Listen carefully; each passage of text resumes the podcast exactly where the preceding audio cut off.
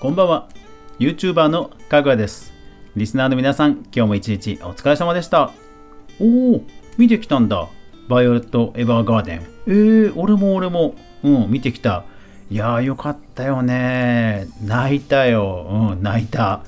そうだから今日はその話をしようと思う。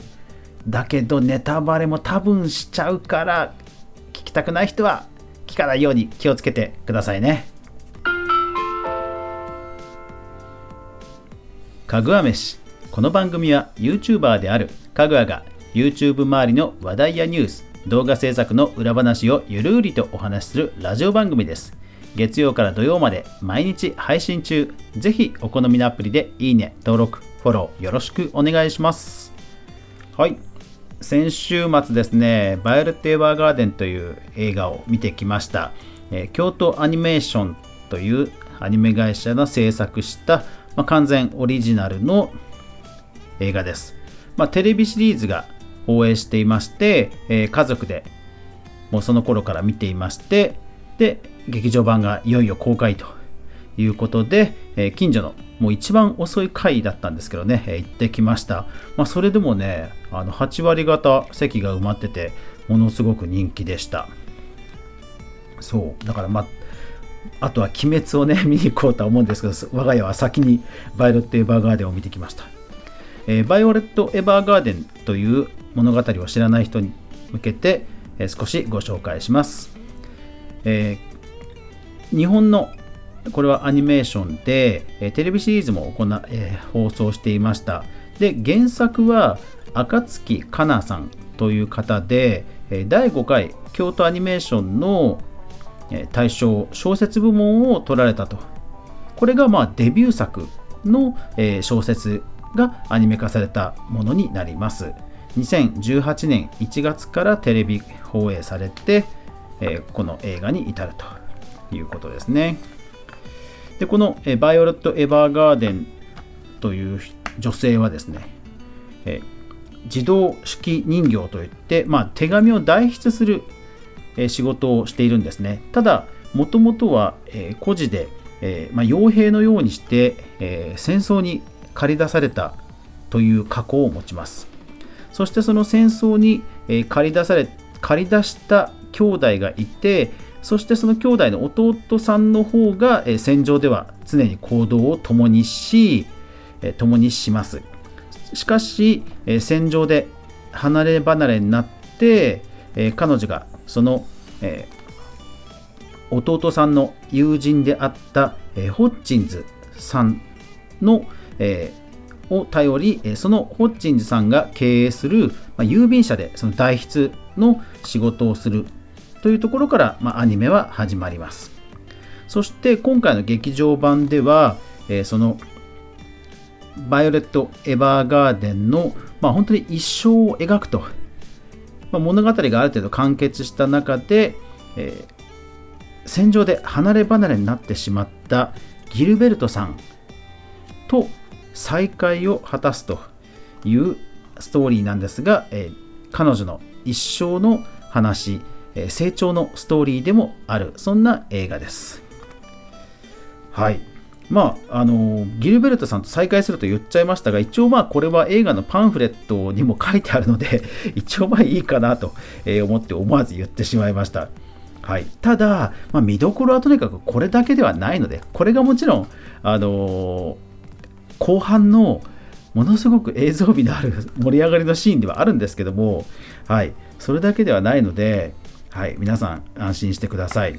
主人公はバイオレット・エヴァーガーデン声優さんが石川由依さんホッチンズという社長さんが小安武人さんギルベルト少佐が浪川大輔さんですね。でただこの物語でやっぱりキーマンになる人がいてそれがユリスという少年です。彼は不治の病を患って入院しているんですね。そしてバイオレットにある手紙の代筆を依頼するんです。そこでバイオレットとの心の交流がありまたそこからストーリーが始まるという流れです。ただですねこの映画自体は、えデイジーというまあ現代の、え現代から始まってそして回想シーン的にヴァイオレットの時代の話があってそして一番最後またデイジーのえデイジーという女性のまあ成長で終わると。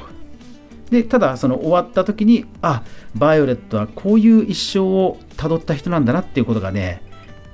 こう温かな気持ちでこう受け止められるというか分かるそういうエンディングを迎えます。いやーこれね最初なんで回想シーンとか全然違う時代から始まったのかって不思議だったんですけどエンディング見て納得しました。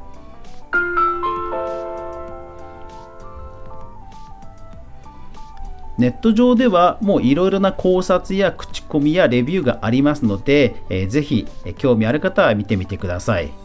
中には12回もすでに見たという方のレビュー考察があり読んでみました。ここがこうだったのかと。もうびっくりすることばっかりでした。ただ確かに私もあの感動して泣きましたよ。でそれから映像綺麗だなとか思いましたよ。それからバイオレット・エヴァーガーデンのその石川由依さんの、えー、演技むちゃくちゃうまかったなとかいろんなね感想ありましたけど一番最初にとにかく思ったのはいやもう一回見たい。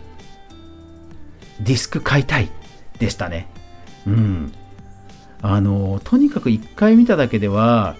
その京都アニメーションさんが語りたかった全てを多分僕はね分かってないだろうっていうことは明らかに分かったんですよね。多分10%ぐらいしか分かってないんじゃないかっていう気持ちに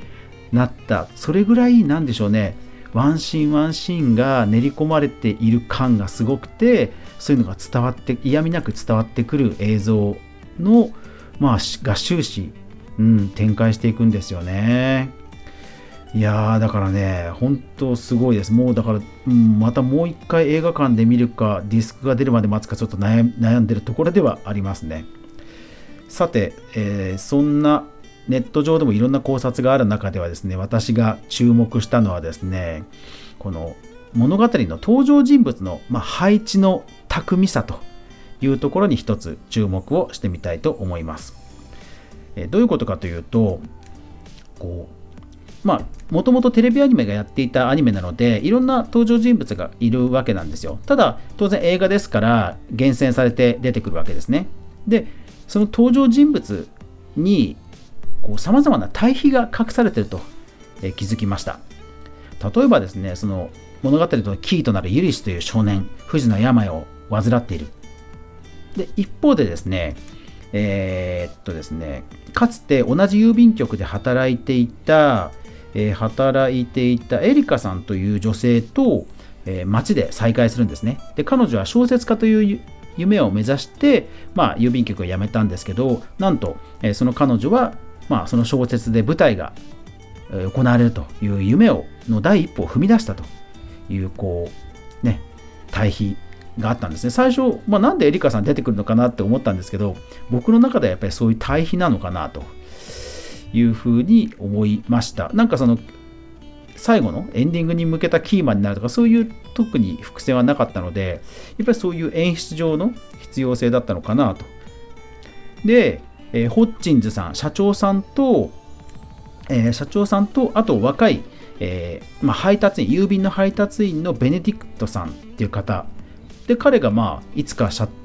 長になりたいみたいなことを言うんですけど、まあ、あんまり縦に振らないわけですよ、社長は。だけど、まあ、物語が進んでいく中で、まあ、簿記を勉強しろとかね、だんだんホッチツさんがこう、温かいアドバイスをくれたりするわけですよね。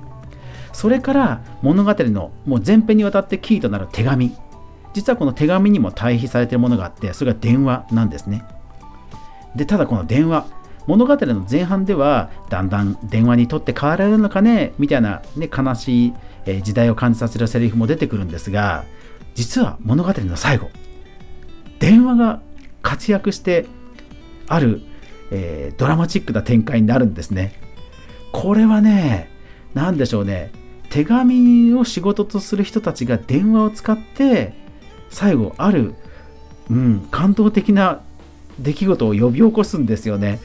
もうね涙が止まんなかったですね。うん。そしてただ最後はバイオレット・エヴァーガーデンが手紙のある、えー、うんあるメタファーになって、うん、ああこういう一生を遂げたのねっていうことがね分かる。ちゃんとそうやって最後手紙で締めくくる、えー、結末になっていてね。いやほんとすごい、うん、緻密な映画だと思いました